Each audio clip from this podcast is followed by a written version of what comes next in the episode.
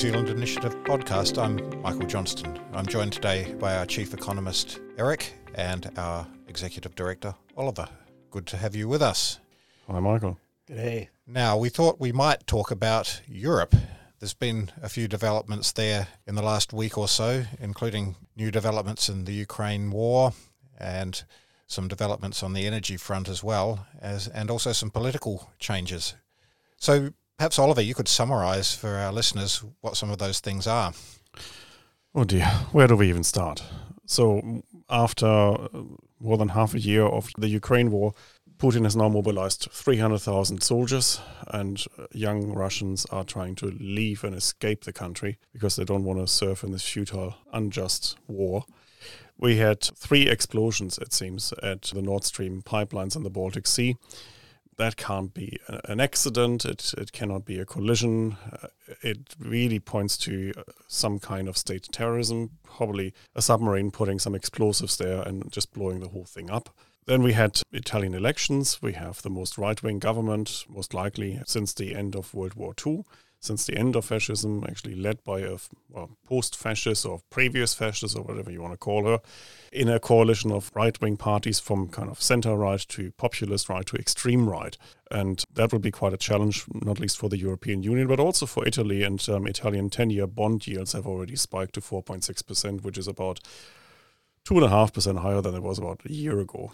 So there are plenty of developments in Europe, and on top of all of that, of course, there's the ongoing energy crisis in Central Europe, especially in Germany, because energy costs, electricity prices, gas prices are spiking, and households, really ordinary households, are looking at energy bills that are suddenly going up by sometimes more than a thousand euros a month. So it is a, never-ending crisis in Europe this year, and it's not going to get any better. It's probably going to get worse over the winter. It's hard to see how it could get better with increasing energy requirements in in the cold. But let's take those things one at a time. So this mobilization of what 300,000 Russian soldiers. Do you think that's a, a political move? What, what's behind it? Why is Putin doing this? Well, I think it's obviously an act of desperation because the troops are depleted. There are massive losses for the Russians in the war and they need to find replacement soldiers, and it's, it's not easy, of course. There's the other development, of course. There are fake referenda mm. in occupied uh, territories. And that is an act of psychological warfare because the new Russian military doctrine is now that they would be prepared to use nukes to defend their territory as soon as they have annexed more of Ukraine's territory and the fighting goes on. Technically, the Russians will say this is an attack on their own soil and therefore they would be justified in using tactical nuclear weapons. So there's been a lot of discussion in the last few weeks uh, what that would mean, what the response of the West would be, how America would respond, probably not in kind. But I, I read seemingly well informed newspaper articles discussing that that would actually lead to an all around cyber attack on Russia that the Americans have already threatened. So many developments and all very unsettling. I mean, the very thought of now potentially using a nuclear weapon in this conflict is just something we would have not expected until just a few months ago. Indeed. And the developments with the pipelines, the, the destruction of, of those Nord Stream gas pipes, it's hard for me to see how it's really to the Russians' advantage to have done that because they, they've sacrificed a bargaining chip, haven't they? No, probably not. I think in all realism, we wouldn't have seen any gas flow through these pipelines in the foreseeable future. The Russians had already reduced that because they wanted to really cause a very cold winter for Central Europe. So Russia wasn't actually interested in supplying more gas. And the Europeans, the Western Europeans, they tried to get out of that gas dependency, of course, on Russia. So they wanted to get that down to zero too, perhaps not quite as fast as the Russians. But now that Russia has realized that the main value actually is in destroying these pipelines as another shock sent to Western energy markets. I think that's what they did. But of course, at the moment, we have absolutely no proof who it was. It could be all sorts of things. There was speculation that it might have been an attack even by Ukrainian forces to cut the West's dependence on Russian gas. I think that's spurious, of course. More realistically, I think the country with the most interest in this and perhaps the best capability is Russia. And it's not easy to do, by the way. We're talking about pipelines that are about 90 meters deep. Yes. You can't reach them properly with divers to install some explosive there because it would be way too um, dangerous to do it that way. So this is an operation that is most likely carried out by a submarine. There were no signs or no detections of submarines in the area, but that doesn't mean anything because it could have actually happened weeks ago that the submarine actually switched off all its electronic systems, basically made itself undiscoverable, planted these bombs, and then waited for a moment. Or it could have even been from a commercial ship in disguise, basically, putting these bombs there. And it's actually quite hard to blow them up because we're talking about uh, pipelines that are extremely secure. You talk about pipelines that are about three centimeters thick in steel and then encased by concrete, so you can't accidentally just damage them like that, and certainly not three at once within a space of 24 hours. So this really looks like a military operation. It is yeah. hard to see how the Ukrainians could have, could have done it uh, since they don't even have a Baltic port. Well, e- exactly. I mean, uh, but that was speculation that was, of course, planted. I think in all likelihood, it was the Russians themselves. It means that we've got a little bit more certainty of what happens over the winter, right? So we know that European energy markets are crazy. I didn't know what was going to break first when that all happened, if it is going to be economic collapse that leads to political pressure around reopening pipelines and maybe seeking peace with Russia, that path's now pretty cut off because no matter what they do, they they're not going to be able to get the, get the gas back. So that kind of strengthens well support for, for Ukraine through the mess that's going to be coming. It's just horrible to start thinking through what the implications of all this are going to be. Like I, have been mm-hmm. Mm-hmm. I had a column earlier this week on monetary policy issues and inflation. But just imagine yourself in the position of the Reserve Bank right now. Your inflation, it, it, this will come back to Russia and Europe, but inflation targeting is over the medium term, right? It's not about what inflation is now, it's about what economic conditions are going to be like over the next one to three years and trying to target inflation over that medium term. But that requires having some view about what economic conditions are going to be how do we even start thinking about the supply chain shocks that are going to be coming out of Europe when they can't afford to make glass anymore, when all kinds of industrial production starts falling apart because energy prices have gone through the roof? Like with kind of normal shocks, well, some low value activity stops happening and the highest valued uses still get what production is left but you're starting to hit sort of shutdown points for entire factories. And then it's not just going to be sort of the low value stuff that gets knocked out, it'll be kind of everything. It is kind of everything. In, in Germany, they are stopping production processes left, right, and center. It goes from bakeries because they can't afford their energy anymore. All the supplies, by the way, are also going up. So wheat has become a lot more expensive. Almonds, I read from some bakers, have become ridiculously expensive. So just to give you an idea, there was a bakery chain, small chain, well, just two bakeries in Cologne. They used to have two and a half thousand euros for electricity per month. They now had eleven thousand, and they declared bankruptcy after ninety years. And that's a bakery, okay. But there are many bakeries like that, and it goes all the way to glass production, to chemical processes to steel production. ArcelorMittal, the world's largest steel maker, has actually stopped production in Germany. It's just no longer feasible. Not to mention fertilizer, right? Fertilizer, exactly. Yep. So it's all coming together. Every single industry that you read about in the German newspapers is now basically uh, having apocalyptic visions that by Christmas they are all bankrupt. And every day there is a new open letter from some kind of industry. So I've seen open letters now from the bakery business. I've seen open letters from bottling businesses because they can't afford carbon anymore. There's a carbon shortage in Germany, so you can't actually carbonize your drinks anymore. The Brewers Guild has um, issued the same kind of statement. It is right through industry. Every industry is basically in crisis, and every industry is now asking, "Can you please bail us out?" The problem is, of course, the problem is so massive you cannot bail them out. No. And by the way, it wouldn't be an option anyway to compensate them for the higher energy prices. The problem is the gas is not there. You can't compensate people to the point where they are basically just as well off as they were before the gas crisis was, because you, that doesn't create the gas. The gas is simply not there. It has to be rationed in some way. Yes, you've got terrible choices for government about whether they want like it will turn into political allocations of energy. They're not going to let this run through the price system and they're going to then have terrible choices between whether they're making people unemployed or making people freeze. And the structure will be different. The structure of the economy at the end of this crisis, we could actually see a lot of companies completely disappear and yeah. die. It could lead to a massive process of deindustrialization. And it comes on the back of existing disruption from the pandemic. They are exactly. I mean, these, these companies had already used a lot of their reserves in the last couple of years.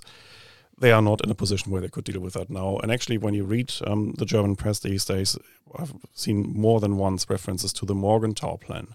You know, that was the plan after 45, where Morgenthau wanted to deindustrialize Germany, turn it into an agrarian society. And that seems to be one way of achieving that now. An agrarian society of 80 million people sounds ambitious. Yes. no, it is, it is absolutely depressing what you read uh, about that there is no good way out. The next few months will be catastrophic. Yes. Yeah. From a few months ago, you could have started thinking about if you dedicated everything to it, maybe there'd still be some options. There was neat stuff going on in research in sort of small modular nuclear reactors. Maybe there, maybe if you pulled out all the stops and did kind of like a Liberty uh, Liberty Ships project where you just massive industrial planning, kind of force everything into energy production. Maybe you could have gotten a whole pile of new energy generation on in time for winter. But, but what but the hell did they do from where they are? They didn't prepare. Um, they only just today announced that two of the remaining three nuclear reactors will now be allowed to operate fully until April. I mean, seriously, that is not going to cut it. Um, and, and some of the stuff that they're doing in preparation looks almost comical. So the city of Rosenheim distributed a leaflet to all households informing them what to do for uh, about a blackout, how to prepare for a blackout. And the first line in that brochure, which was a little pamphlet, was you should treat this like a 14 day camping holiday at home. In the middle of winter. In the middle of winter. So basically, just stock up on stuff and get a kind of a gas burner if you can find one. And, and the other reactions, I mean, some of the stuff, as I said, almost comical. The Germans, in preparation for the gas shortage, have now bought 600,000 electrical heaters. you know, the, the fans basically yes, blowing yeah. hot air that could actually be a real problem for the electricity grid because the grid is not made for that. For 600,000 electrical heaters running for hours in the middle of winter at night at the same time. Ironically, it might actually increase Germany's gas consumption because to even power them, you have to burn more gas in, right. the, in the power stations. And that actually reinforces the whole gas shortage and makes the system even less stable. So there are problems on every corner. This advice you, are talking about reminds me of the 1950s advice for what to do in the event of nuclear attack. You know, mm-hmm. duck and cover, as if that was going to save you. And by the way, the political implications of that we haven't even talked about. So over the weekend, I saw um, reports from a political rally in northeast Germany. Loads of Russian flags, people protesting um, the energy crisis against the energy crisis, against inflation, against all sorts of things, and then expressing their sympathies for Russia and saying, "Well, what does the Ukraine war have to do with us? And can't we open these pipelines properly and get Nord Stream two on stream?" That was before, of course, they were bombed. Mm. and you can see the polarization. You can see that really fringe positions are now becoming quite widespread. Yeah. Does that position continue to be tenable now? Like, will they just keep imagining that somehow if Germany rescinded support for Ukraine that there wouldn't be an energy crisis this winter. That that option really seems gone, but I don't know whether people are thinking through things. Well, it's a failure of political leadership to my mind that that there isn't anyone who's really robustly making the case for why this war is so important to you know support the Ukrainians in. It is scary actually to see what's happening politically in a couple of weeks' time, we'll have state elections in Lower Saxony. That's a relatively large German federal state. The political rallies of the parties, especially those parties governing in Berlin, happen under a lot of police protection. Even for the Greens, especially for the Greens. The Greens have the economics minister, whose job is, it is now to deal with the energy crisis, and the foreign minister, who is pledging support to Ukraine, uh, rightly so. Well, the, the Greens are now being accused of being the party of war. and they have to run their rallies in their strongholds under police protection. It is it's unbelievable. Un- it's unheard of in the in the last few decades, isn't it? This kind of thing. Eric, you might be able to comment on what the implications might be for New Zealand. I mean, obviously, we can't say for sure. As, as you've said, there's a lot of very unpredictable things at play here, but perhaps New Zealanders feel that we're insulated by distance, but there are some, some problems coming our way in some respects, we are insulated by distance. Normally, we would lament that we are not integrated into global energy markets, that our natural gas resources are not available really for exports, that we aren't able to attract world prices there, or work through shortages. So if Taranaki Basin is running a little low, just pipe in a bit more gas. We're too far away from the rest of the world for that to work. Well, right now that means that we're decoupled from all of the messes going on in Europe, which is good. So we've got that small advantage, but you've got the same kind of horrible mix of supply and demand factors coming through at the same time as we did during during COVID lockdown, right? So demand for products from Europe will go down in general because they're going to be poorer. They will have higher demand for. Oh, I don't know if anybody's exporting candles to Europe, but maybe they'll do okay. New Zealand's agricultural production will do fine if other places are having bigger problems with fertilizer, although fertilizer ships a lot better than energy.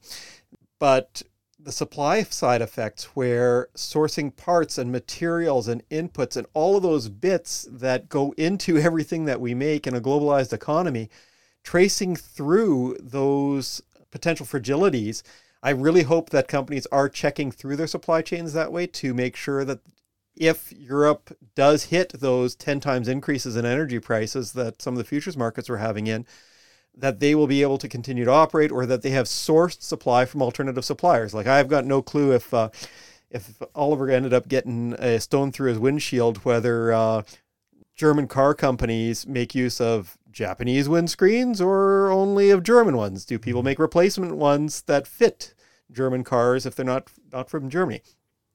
I don't want to go through that again. I had that a few years ago and I had to import my windscreen from Singapore. Yeah, but I don't know if it is made in Singapore I'm or whether it sure. came in from, from, from Europe. The really annoying thing was actually when I took it to the glass repair shop, um, I was asked, well, why don't you drive a Corolla? Potentially more resilient, right? Uh, uh, easy to source.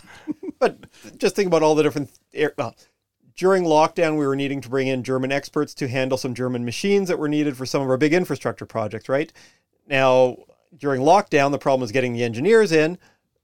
Come Germany collapsing this winter, if it goes to that, it's going to be other bits of industrial production and the parts and consumables that are necessary to keep things running here, right? Mm. There's another way we can think about the whole crisis in Germany. I mean, I have been writing columns about Germany for a long time. Many columns in the last more than a decade were dedicated to Angela Merkel, and I was always one of her fiercest critics. And for me, for a long time, I thought that Merkel was the worst chancellor Germany had since 45. So basically ruining the country on every single front, starting with energy, her crisis management during the euro crisis. Then, of course, the mishandling of the refugee crisis in 2015, leading to a radicalization of the German political system. And I mean, we could go on, running down of the German army, which we don't see as well.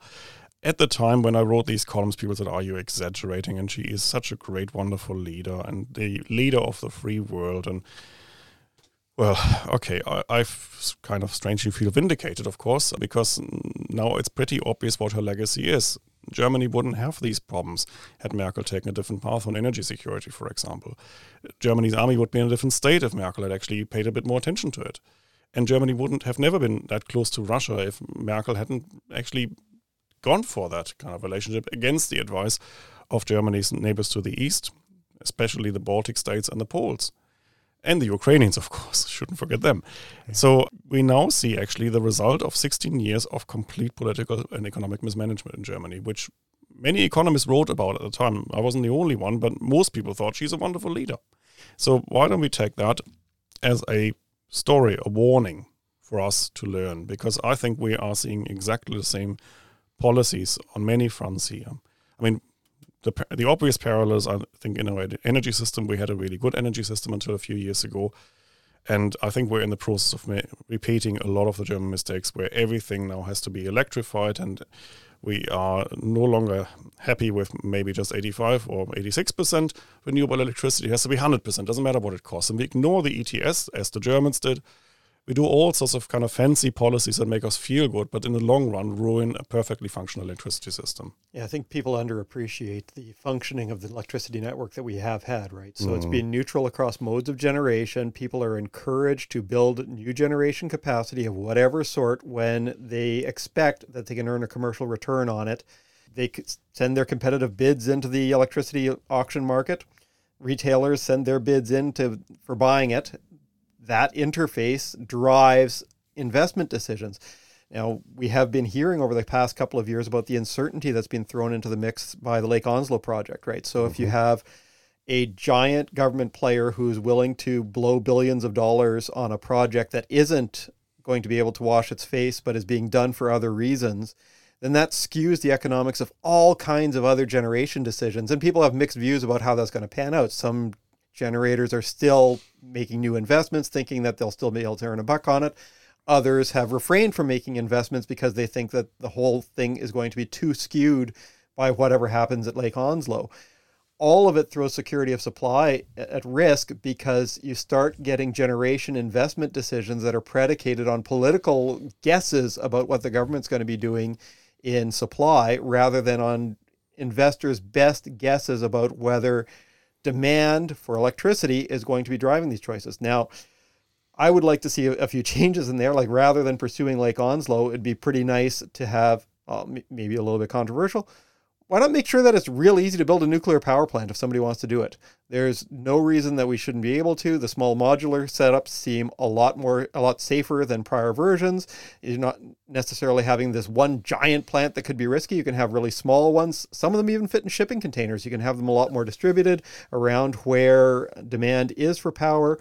And don't stick it on the Alpine Fault, but there's plenty of places that aren't on the Alpine Fault, like Auckland right? Sure. And it seems a good time to be thinking about the long term future of, of energy production in, in, this country. And there are some clear warnings, as you said, Oliver, from the European situation. Things that sound good at the time and then have dire consequences later. One one of the things that is quite different, as you said before, Eric, is that we're not interconnected with our energy supply.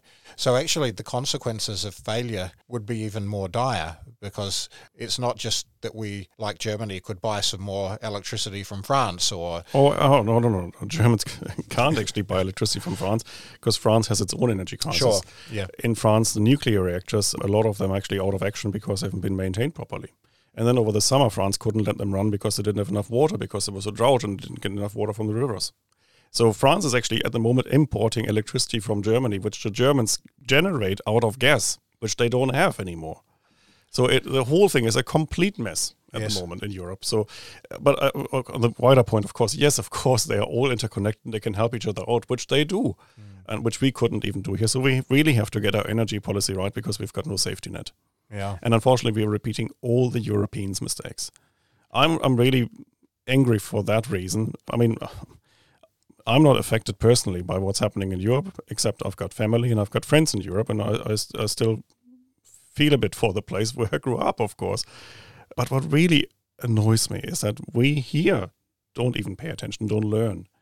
And actually, neither do the Germans. I mean, it took them months to discuss what to do about the nuclear power stations. It was a complete victory of ideology over realism and pragmatism.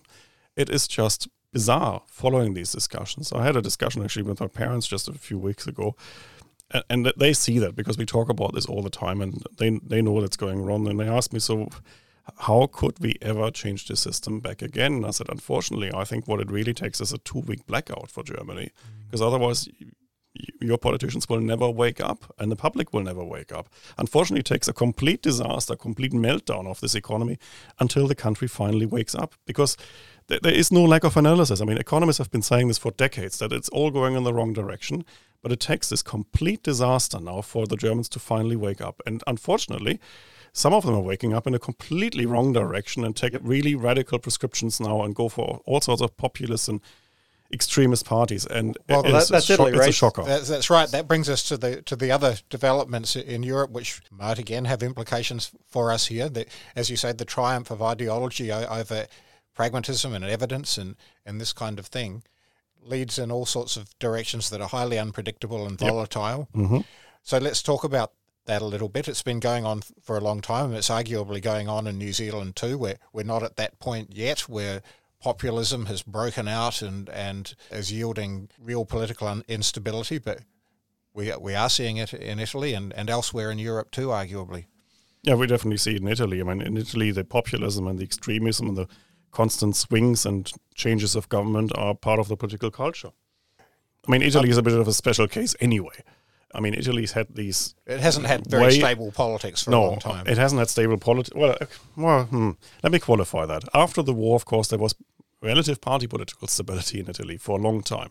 You always had the Christian Democrats winning every election, and then you had the Communist Party at the time in second place at every election, and then you got a few other splinter parties, and that's why the governments changed all the time. But the actual party political system was quite stable.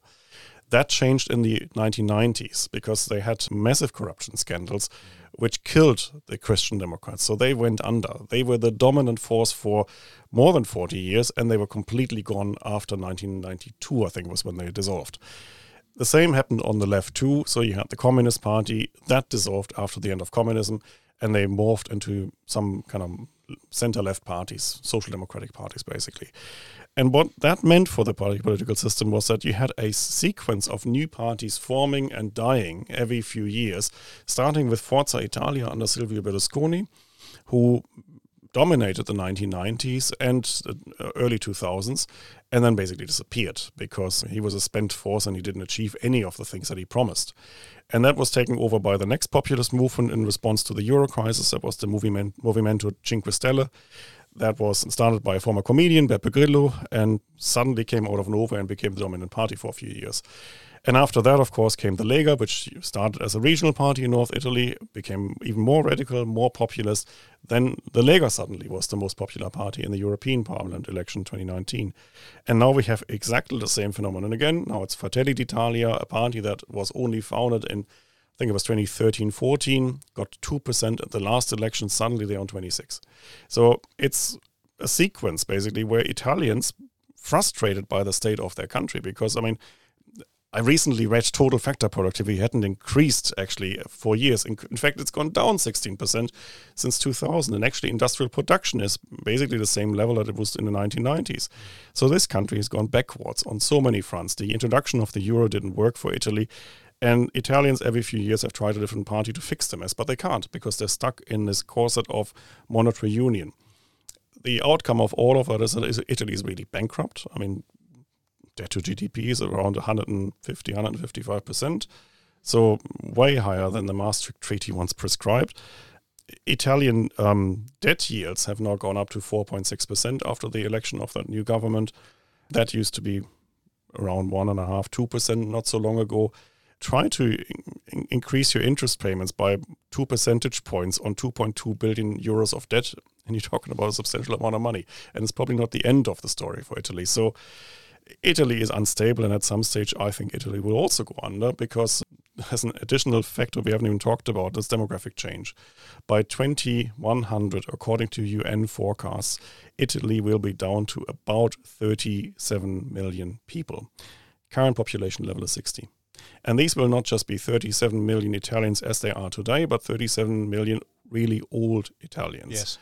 So this country, with its debt load, simply won't work. It won't function in the long run. They haven't found any solutions for that either. This is actually a, a problem that's going to inflict the afflict the entire world. Uh, not the entire world. The, well, the, Western, Western world. world. Not not so much Africa, perhaps, but but in Africa, it's the opposite problem. In Africa, the Democratic Republic of the Congo will be around 450 million people yes. by 2100. So Nigeria will be about 550 million people, one of the most densely populated countries at the end of the century, with about 800 persons per square kilometer. So you have these population giants in in Africa growing, and they are still quite poor. Italy and other European countries are collapsing at the same time. Well, let's predict what yeah. the outcome will be. I do, I do, think that the, the African projections are somewhat uncertain because it, it's predicated on them continuing to be poor, it's entirely possible that prosperity will, will improve there and that fertility will drop as a result. Fertility uh, will drop there uh, even in the UN forecasts. I mean, the, the, the, fertility drop is already starting in Africa. You can see that, but it's got a yeah. long time to play out until that, it becomes true. replacement and level. This is this is a, a, a largely, at least by our political elites, unforeseen uh, wave coming of, of, a permanently elderly population throughout the Western world, and what the economic implications of that are uh, well, it's already seen. But. It's already been pointed to as one of the reasons for reduced economic dynamism, right? Yes, so right. companies tend to companies and new innovations tend to be coming from a younger cohort. Once your median age starts getting up there, though, that sort of thing becomes less likely. And especially if these countries are already settled with debt, you can't get out of that. So perhaps just as a as a a, a final discussion point, the implications of of this Italian situation for us here in New Zealand. New Zealanders, you know, rightly think of New Zealand as being politically stable. We have been very politically stable for our entire history. Uh, should we be nervous about a rising extremist politics? Hmm. I think we should really finish every conversation on something positive. All right, we'll answer this this question and then we'll go to something positive. Well, actually, the answer to the question might be something positive. So, actually, if you take a relatively um, self centered view here in New Zealand, ask what's best for New Zealand, there will be plenty of, still plenty of young Italians, frustrated Italians, frustrated by their state, by the state of their country, by their politics, by the debt load that they have to service, which they can't, by the fact that Italy is basically dying out, whom we might offer a new home. Right. Why don't we say to them, well, actually, if you're frustrated by the state of Italy, we've got shortages in practically every industry in New Zealand. And I think Italians, by and large, are friendly, easy to integrate people. Why don't we open the doors? Maybe we could take some young Germans as well. Yeah, but they're harder to integrate. um, uh, uh, they, they, speak this funny language, strange accent, their kitchen sucks. Uh, Italians are far better. And on that note, thank you, Oliver. Thank you, Eric. Pleasure.